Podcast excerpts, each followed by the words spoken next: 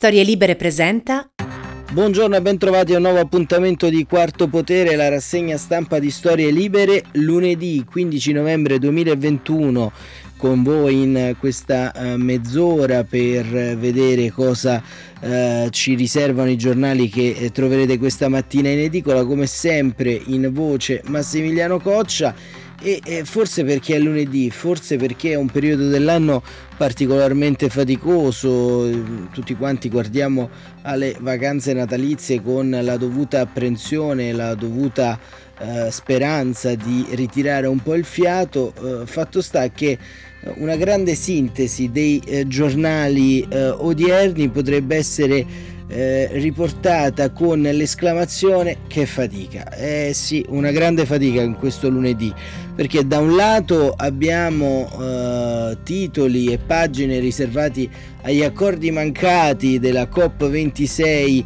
eh, di Glasgow, accordi mancati perché accordi a ribasso, visto che Cina ed India hanno eh, in qualche modo spostato i limiti e eh, l'archiviazione dei combustibili fossili e del carbone nella fattispecie che fatica assistere ancora una volta a uh, questa eterna questione ormai diventata similare alle questioni giudiziarie di Silvio Berlusconi che riguarda invece Matteo Renzi.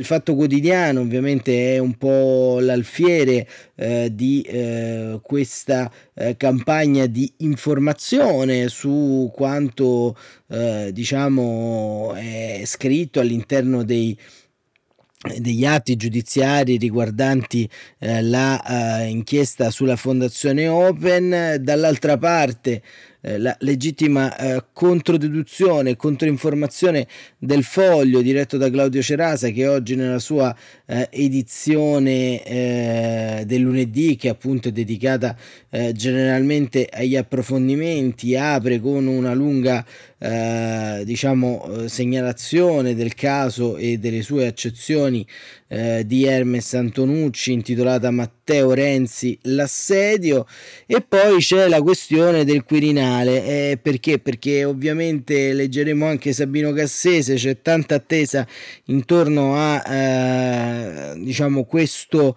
eh, nuovo eh, presidente della Repubblica che non si sa chi sarà e forse mai come in questo momento storico stiamo attendendo di eh, comprendere quello che avverrà.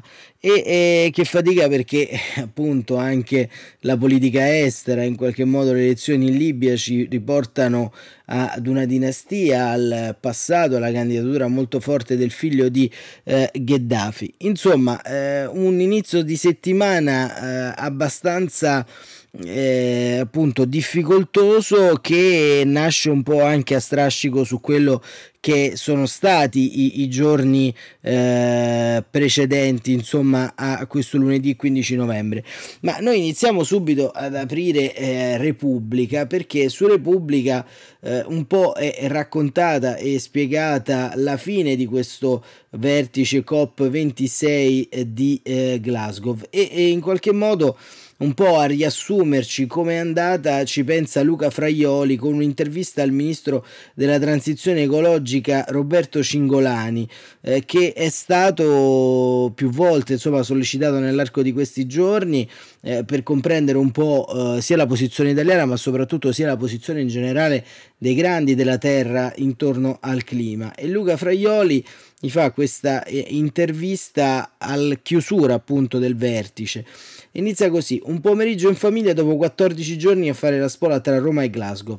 Anche il ministro della transizione ecologica Roberto Cingolani è tornato a casa dopo il tour de force che COP26 ha imposto alle delegazioni di tutto il mondo. Due settimane di negoziati sul clima, a tratti drammatici, come nella seduta finale con il braccio di ferro sull'addio al carbone, plenaria in cui è andato in scena anche un cortocircuito generazionale con politici di lungo corso come il vicepresidente Timmermans che ha mostrato il nipotino, facciamolo per lui, avrà 30 anni nel 2050. Il rappresentante di Tuvalu Sive, Paniu, che ha risposto mostrando i suoi nipoti, vivono su una terra che già sta affondando. Tanti altri delegati dei paesi più vulnerabili ai cambiamenti climatici che hanno chiesto polemicamente, tornando a casa, cosa racconteremo ai nostri figli? Ecco, ministro Cingolani, chiede Luca Fraioli, lei cosa ha raccontato alla sua famiglia? Come ha tradotto l'esito finale dei COP26? E Cingolani dice: Ho spiegato che è impensabile fare una rivoluzione epocale con una COP, ma che quest'anno è stato fatto un passo in avanti perché tutti gli stati hanno convenuto sulla necessità di accelerare il raggiungimento degli obiettivi dell'accordo di Parigi, mantenendo il riscaldamento globale a circa 1,5 gradi invece di 2 nella seconda metà del secolo. Eh, immediatamente prima del voto finale, dice Fraioli, ha partecipato alle convulse consultazioni tra il presidente della COP26, il britannico Alok Sharma, e il ministro indiano dell'ambiente Buper Yadav. Che cosa è accaduto in quei minuti decisivi? Cingolani risponde: Il ministro indiano ci ha detto chiaramente che avrebbe aderito alla risoluzione finale relativa al 1,5 gradi solo qualora si fosse alleggerita la pressione sull'abbandono totale del carbone, un modo per avere più tempo, organizzare la transizione energetica e nel frattempo crescere, ma aderendo all'obiettivo globale di 1,5 gradi di riscaldamento globale nella seconda metà del secolo insieme a tutti gli altri paesi. Sono abili negoziatori, se avessimo optato per il muro contro muro gli indiani si sarebbero svincolati da ogni impegno e avrebbero prodotto tutta la CO2 possibile rendendo irreversibile il cambiamento e inutili gli sforzi di tutto il resto del mondo. Ma a parte la riconferma degli 1,5 gradi, chiede Fraioli, come obiettivo la diminuzione del carbone, quali sono gli altri risultati positivi della conferenza di Glasgow? E, e, Cingolani risponde: Sono state concordate regole precise per le finanze, per la trasparenza e la verifica di quanto dichiarato dagli Stati. Sono stati concordati processi e metodi uguali per tutti, che a partire dalla prossima COP consentiranno di gestire meglio gli aiuti e gli sforzi.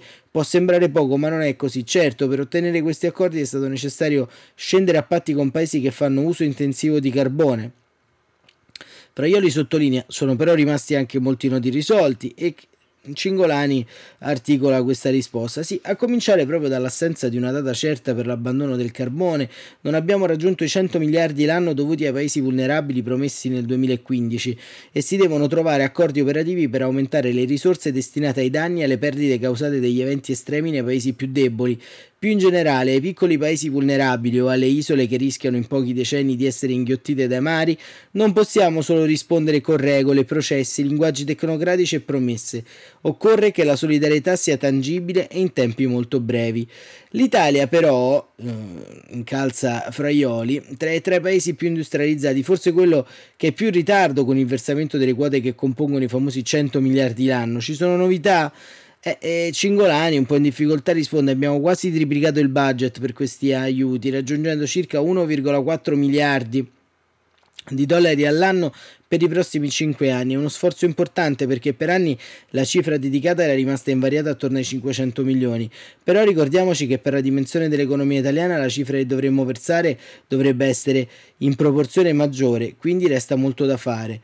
L'Italia era copresidente di questa Coppa guida britannica. Che contributo ha dato il nostro paese? domanda Fraioli. Fondamentale la nostra presidenza del G20, le iniziative pre-Coppa italiane e quelle con i giovani dello Youth for Climate hanno dettato l'agenda e scolpito i contenuti su cui COP26 ha fatto qualche passo in avanti. L'ambizione di contenere il riscaldamento a 1,5 gradi, il ricorso alla partnership pubblico-privata per gli investimenti, il ruolo dei giovani, il concetto di multilateralismo, l'indicazione chiara e di, eh, che disuguaglianze globali e cambiamento climatico sono problemi interconnessi e sono tutti concetti sviluppati dal G20. E ora, in conclusione, chiede Fraioli, archiviata la COP26, come prosegue la lotta ai cambiamenti climatici? Esattamente come prima. E forse questo viene da aggiungere proprio il problema, caro Cingolani. La più grande sfida che l'umanità abbia mai dovuto affrontare richiede che la lotta alle diseguaglianze globali e ai problemi del pianeta sia condotta con improcrastinabile urgenza, grande serietà, conoscenza e solidarietà. Così il ministro della transizione ecologica Roberto Cingolani ha risposto a questa ehm, diciamo, intervista di Luca Fraioli cercando di raccontarci un po' come è andata questa COP26, ma eh, in sintesi Repubblica ci dice anche quali sono i punti chiave dell'accordo. Allora, gli obiettivi si confermano innanzitutto gli obiettivi di Parigi di contenere l'aumento delle temperature a 1,5 gradi e di azzerare le emissioni ma senza impegni stringenti. Sono stati raggiunti accordi all'Adere per lo stop alla deforestazione entro il 2030 e per la riduzione delle emissioni di metano del 30% rispetto al 2020 e al 2030. Sotto la pressione di India, Cina e Arabia Saudita è stato indebolito l'impegno a uscire dal carbone e a eliminare i sussidi ai combustibili fossili. La proposta dei paesi poveri di creare un sistema che ricompensi per i danni causati dall'inquinamento dei ricchi è stata bloccata. È stata ribadita la promessa di stanziare 100 miliardi l'anno per finanziare la transizione ecologica dei paesi più poveri, ma i primi 100 arriveranno nel 2023. Trovato anche un accordo sul sistema che consente alle aziende di compensare le emissioni di CO2 con progetti zero carbon nel mondo, ma secondo le ONG non basta per aggirare le regole e diciamo questo vertice eh, si aggiornerà il prossimo anno a Sharm el Sheikh in Egitto e vedremo un po' quello che succederà. Però c'è anche questa notizia curiosa che viene sempre dall'India perché eh, l'India festeggia la vittoria eh, su diciamo eh, le, eh, i combustibili fossili, sul rimando e in qualche modo anche sulla deaccelerazione all'archiviazione con eh, diciamo il eh, lockdown per smog. Nuova Delhi da oggi si ferma. E, e Carlo Pizzati scrive che a Glasgow l'India ha fatto la figura del più grande inquinatore del mondo, annunciando che arriverà a zero emissioni solo nel 2070 dopo Europa, Stati Uniti e Cina, ma intanto in attesa di avere l'ok della Corte Suprema a un confinamento totale, la capitale Delhi da oggi sprofonda in un semi-lockdown, imposto da un inquinamento che uccide più di un milione di vittime indiane ogni anno con malattie respiratorie, complicazioni polmonari, infarti, diabete e malattie infantili innescate da quella grande cappa di veleno asfissiante che galleggia nell'aria, bloccata dalle catene dell'Himalaya. Le polveri sottili a Delhi, la capitale più avvelenata sulla Terra, vanno ben oltre i limiti dell'OMS. Beh, insomma, poi l'articolo ovviamente continua, però se appunto il eh, primo ministro indiano Modi ha bloccato diciamo, l'accordo sull'archiviazione del carbone, eh, suggerisco a questo punto, mediante la stessa eh, diciamo stesso principio di provare ad abbattere a colpi di cannonate la catena montuosa dell'Himalaya eh, invece che eh, mettere in atto delle politiche di eh, contenimento eh, del, diciamo, delle emissioni di CO2 nel proprio paese. Ma D'altronde, eh, diciamo, i grandi mostri della finanza globale, i grandi paesi con un'assenza di uno Stato di diritto forte, questo producono la eh, diciamo, eh, strage eh, determinata dal cambiamento climatico continua in tutto il mondo, questi morti, milioni di morti in India per lo smog, sono morti per il cambiamento climatico, così come ce ne sono tantissimi in ogni parte del globo, così come ci sono fenomeni migratori interi che assieme alla guerra eh, sono determinati dalla siccità, dalle alluvioni, dalla intrattabilità ormai dei terreni in tantissime parti del mondo, i migranti climatici, un'altra grande eh, diciamo questione che non è stata affrontata eh, pienamente e, e, quindi diciamo che questo è forse un, eh, diciamo, un tema che bisognerà sicuramente riprendere. Noi su Quarto Potere ovviamente lo riprenderemo, continueremo ad approfondire, dedicheremo speciali anche più avanti perché insomma eh, diciamo al di là della politica e al di là di tutto ciò che viene effettuato in questo senso eh, ci appare veramente importante continuare a eh, vedere anche come evolve il dibattito nella comunità scientifica e politica intorno a, a questa lotta che va necessariamente vinta, va necessariamente portata a casa con tutte le innovazioni possibili, con tutti gli impegni aziendali, imprenditoriali, politici possibili, perché eh, davvero ne va del eh, nostro pianeta e, e, della nostra vita. E ehm, un altro eh, tema, appunto, come abbiamo visto in apertura, è legato alla questione che riguarda il senatore Matteo Renzi. Allora, su questa pagina, diciamo, eh, abbiamo già fatto un commento in apertura, ma in qualche modo andiamo a vedere la prima pagina del Fatto Quotidiano, perché sul Fatto Quotidiano eh, ci sono altri, eh, diciamo, eh, particolari di questa mala gestio renziana del, diciamo, della cosa pubblica, del, eh, del Partito Democratico, della comunicazione. Insomma, in verità eh, la bestia renziana eh, costava troppo oggi, ci racconta il Fatto Quotidiano, e quindi Renzi cerca di scaricare delle spese sul Partito Democratico. E il Partito Democratico però al tempo stesso è in crisi e quindi sostanzialmente eh, in qualche modo tutto quanto gravò nuovamente sulle tasche eh, dei lavoratori e forse anche dei eh, contribuenti, ma eh, da questo punto di vista, insomma, Ecco, io ritengo, insomma, dal mio piccolo punto di osservazione, che un po' le pagine del foglio e, e del fatto, come abbiamo detto, il foglio dedica un'apertura molto ampia con un articolo molto lungo di Hermes Antonucci dal titolo Matteo Renzi l'assedio, l'inchiesta sulla Fondazione Open è solo l'ultimo di una lunga serie di procedimenti penali aperti nei confronti dell'ex premier, dei suoi familiari e collaboratori e caratterizzati da frequenti anomalie, un modello di gogna mediatico-giudiziaria che corrode la democrazia.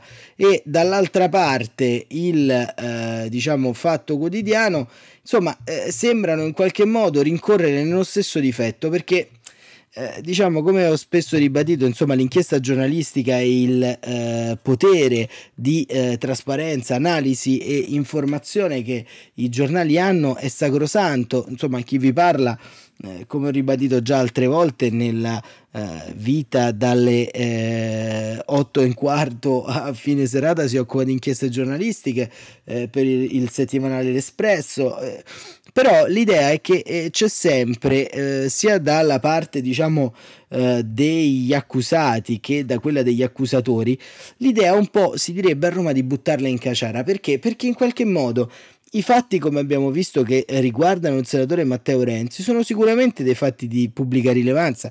In fin dei conti, Matteo Renzi è un senatore della Repubblica, è stato presidente del Consiglio, è uno degli uomini più influenti di questo paese, non è certamente il salumiere sotto casa mia. Dall'altra parte, questo continuo inondare di informazioni, eh, possiamo dire, eh, a livello giudiziario non rilevanti, non fa altro che annacquare sostanzialmente se vi sono, perché di questo si deve occupare la magistratura, quelle che sono delle discussioni di merito. Ancora una volta lo abbiamo visto anche nei giorni scorsi con la polemica della trasmissione a tre Travaglio, Giannini, Gruber, Renzi intorno a questo fatto, eh, si eludono quelle che sono le domande, e, ma le domande sono, è giusto che un senatore della Repubblica, anche in assenza di una legge del, sul conflitto di, infer- di, interessi, sieda in board di eh, società straniere, di eh, governi stranieri? È giusto che sostanzialmente chi è pagato per amministrare la cosa pubblica, per svolgere un ruolo di rappresentanza istituzionale eh, sia in qualche modo eh, associabile a degli affari che in termini anche di volumetria economica superano quelli relativi al eh, contesto eh, di uno stipendio da senatore?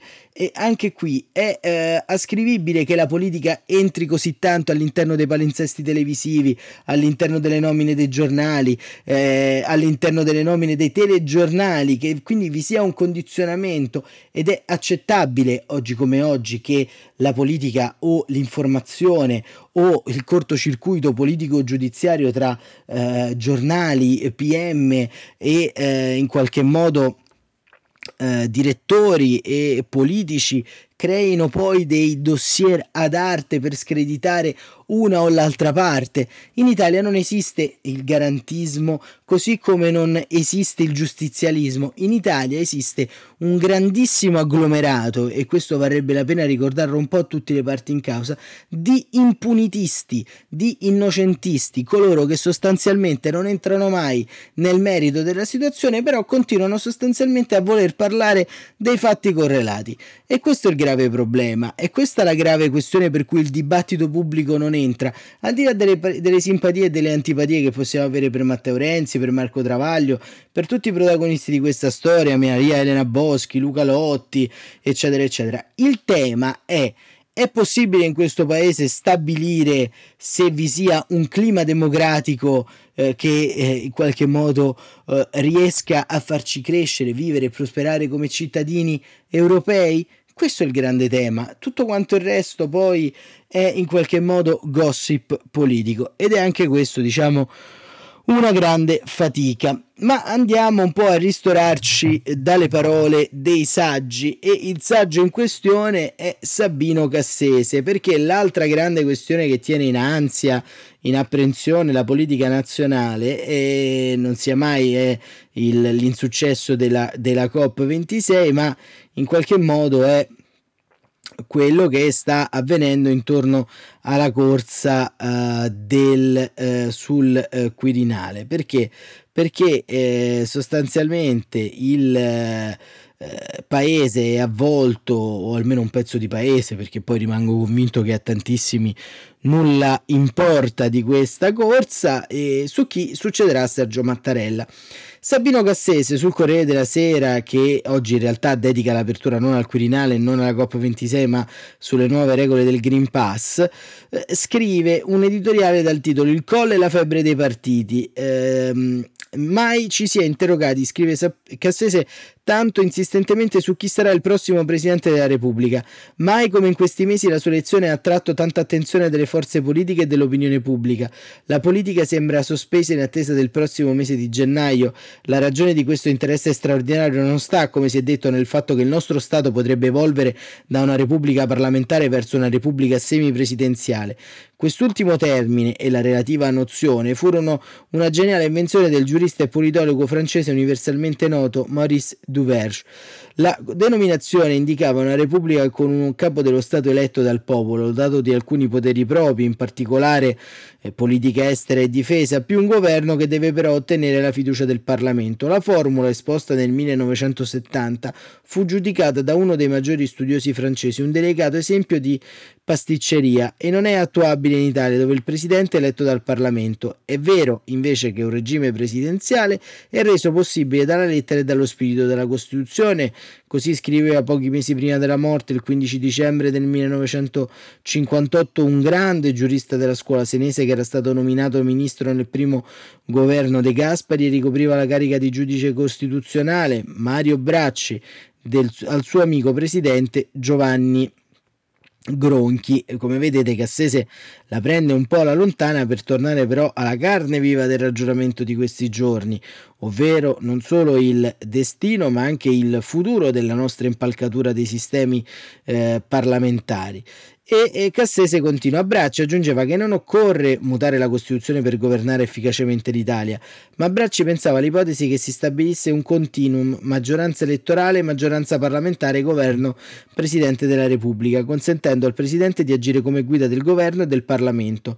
E questo rivela la saggezza della democrazia cristiana, il partito di maggioranza relativa, sempre al governo per i primi 50 anni della storia repubblicana. Eh, quel partito, per evitare una tale concentrazione di potere, non candidò mai al Quirinale uno dei propri leader. Gronchi, Leone, Cossiga e Scalfaro non furono mai capi di correnti maggioritarie di quel partito. Einaudi, Saragat e Pertini appartenevano ad altri schieramenti. Se l'elezione presidenziale non attira tanto interesse perché ci si avvia verso un presi- una presidenzializzazione del sistema politico italiano, perché dunque tanto parlare e discutere della prossima elezione? Ritengo che la spiegazione non stia tanto nella figura del prossimo presidente, quanto nel contesto che egli si troverà a gestire. È noto che il presidente italiano ha innanzitutto un ruolo, quello di gestore delle crisi di governo. Suo compito è di dare un governo al paese, nell'impossibilità di farlo, di sciogliere il Parlamento e di ridare voce ai cittadini. Fino alla presidenza Cossica, i presidenti italiani hanno dovuto gestire una crisi per anno, Leone e Pertini anche più di una, e Leone, Pertini, Cossica e Scalfaro hanno dovuto sciogliere più di una volta il Parlamento. Con la cosiddetta Seconda Repubblica le crisi di governo sono diventate meno frequenti, tuttavia ora il paese, scrive Cassese, è frammentato come non lo era mai stato prima. Vi sono quattro forze politiche che rappresentano circa il 20% dell'elettorato e altre sei che oscillano tra il 2 e l'8%. Inoltre tutte e dieci le forze politiche presentano faglie interne. In più l'attuale rappresentanza parlamentare è composta in modo diverso da quella che potrebbe produrre le prossime elezioni. Infine, i vertici di partito non controllano i relativi gruppi parlamentari, quindi ci si aspetta che il prossimo presidente svolga un ruolo accentuato di gestore della crisi, perché si prevede che la frammentazione richieda il massimo sforzo combinatorio dal prossimo inquilino del Quirinale. Questo potrebbe dormire sonni tranquilli, non diversamente dal presidente tedesco, se le forze politiche avessero capacità di associarsi in alleanze stabili, ma si prevedono anni turbolenti e quindi ci si può attendere l'esercizio frequente dei poteri che la Costituzione attribuisce al Presidente.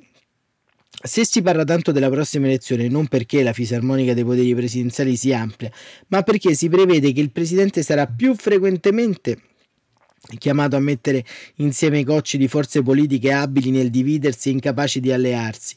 Chi teme ferite costituzionali non deve tanto preoccuparsi dell'accentramento di troppi poteri del Presidente, quanto nelle distrazioni che questo ruolo pacificatore del Presidente possono derivare. Un Presidente troppo impegnato nel compito di levatrice e poi nutrice del governo, ad esempio, potrebbe essere costretto a prestare minore attenzione alla tenuta parlamentare dell'azione di governo. Questo è un fenomeno che oggi si realizza.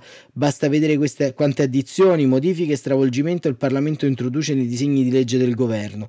Se il governo non riesce ad agire come il comitato direttivo della maggioranza parlamentare, l'unico organo di correzione è il Presidente della Repubblica che promulga le leggi, può rinviarle al Parlamento, autorizza la presentazione al Parlamento di disegni di legge, ma il Presidente non deve essere sovraccaricato dal compito di levatrice e nutrice del governo per poter svolgere questo compito.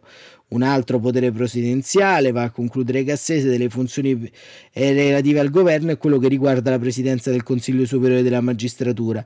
I presidenti della Repubblica hanno personalmente presieduto il CSM, CSM mediamente di un minimo di una o massimo di quattro volte l'anno con l'eccezione di Segni che fu particolarmente dirigente dall'assolvere questo compito. Un terzo compito che già passato è stato negletto è quello di custode della Costituzione e principalmente del principio su cui la Carta Costituzionale è intessuta, quello del merito, così efficacemente riassunto di recente da un filosofo del linguaggio. A. Le carriere devono essere aperte ai talenti. B. Tutti devono essere dati uguali opportunità, posti e posizioni devono essere assegnati a chi li merita. Marco Sant'Ambrogio, il complotto contro il merito.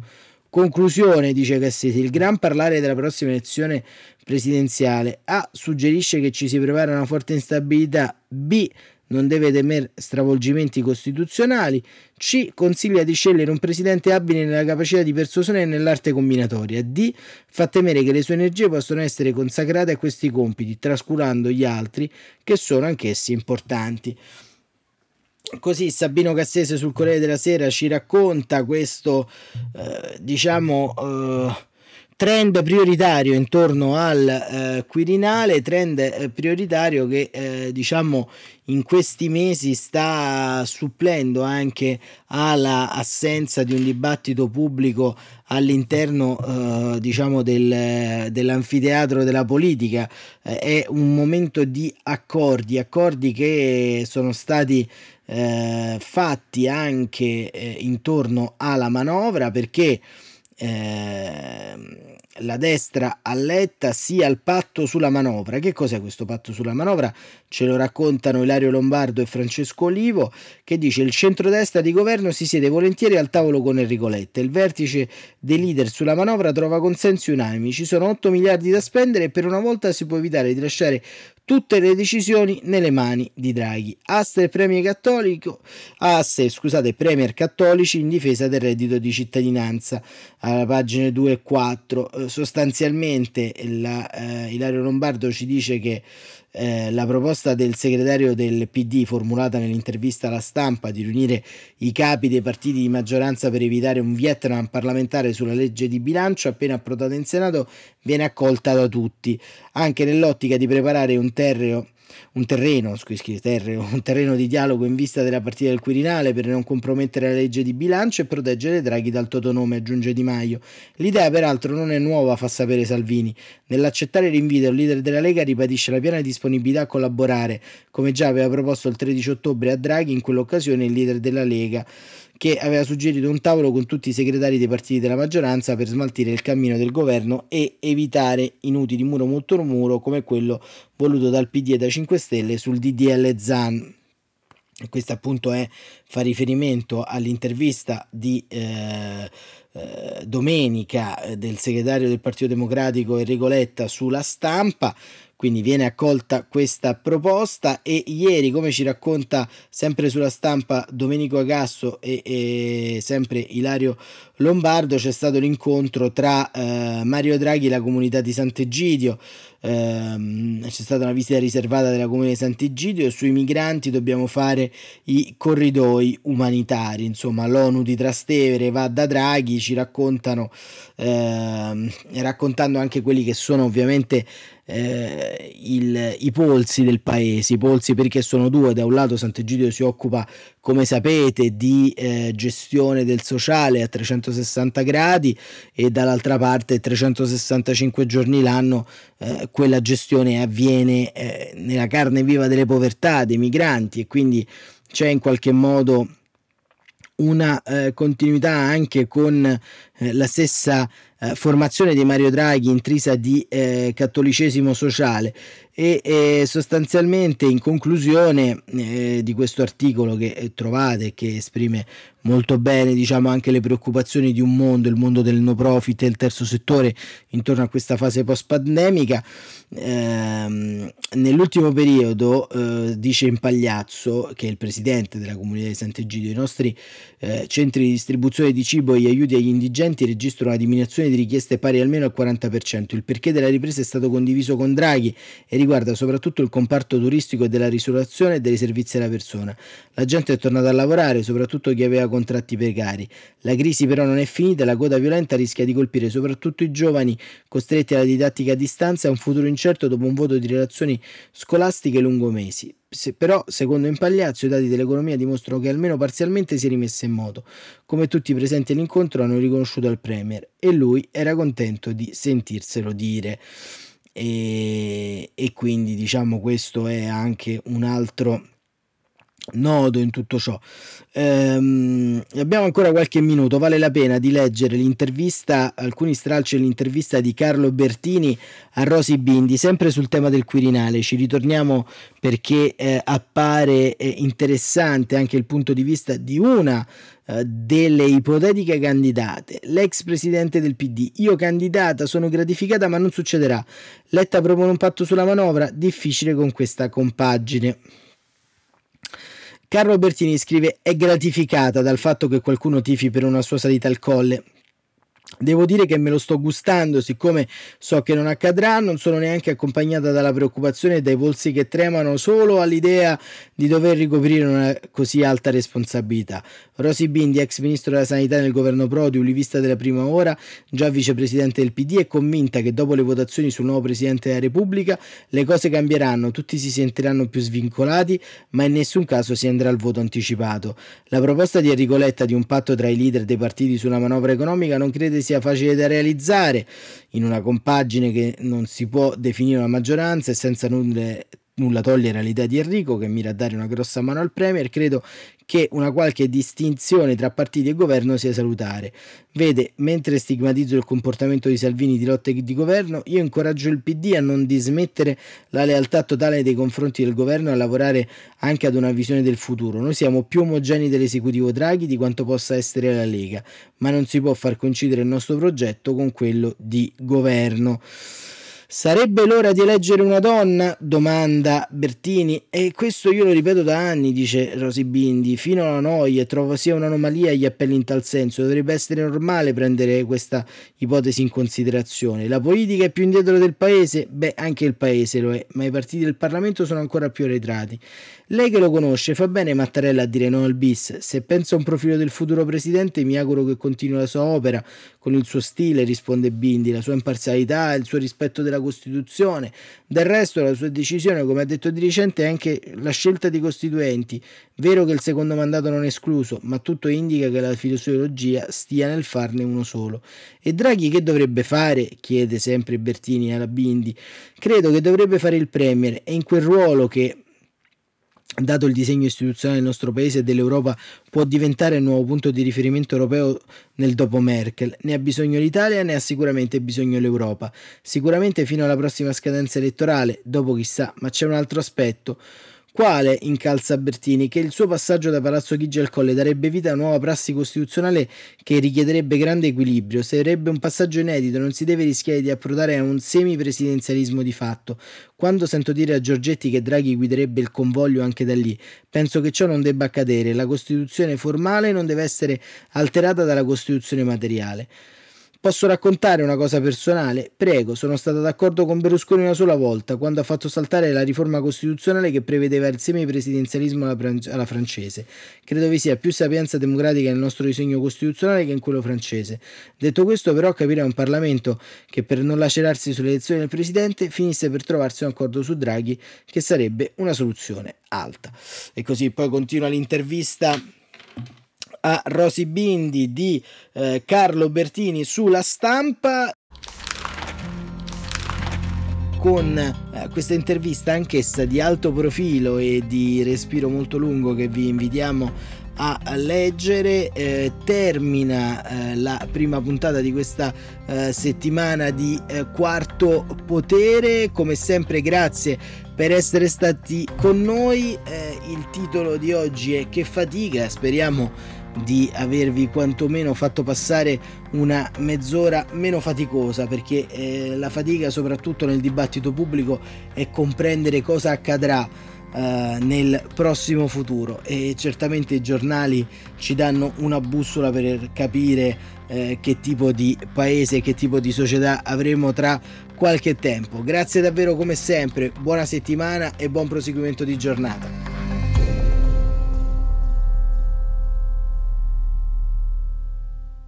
Una produzione storielibere.fm di Gianandrea Cerone e Rossana De Michele. Coordinamento editoriale Guido Guenci.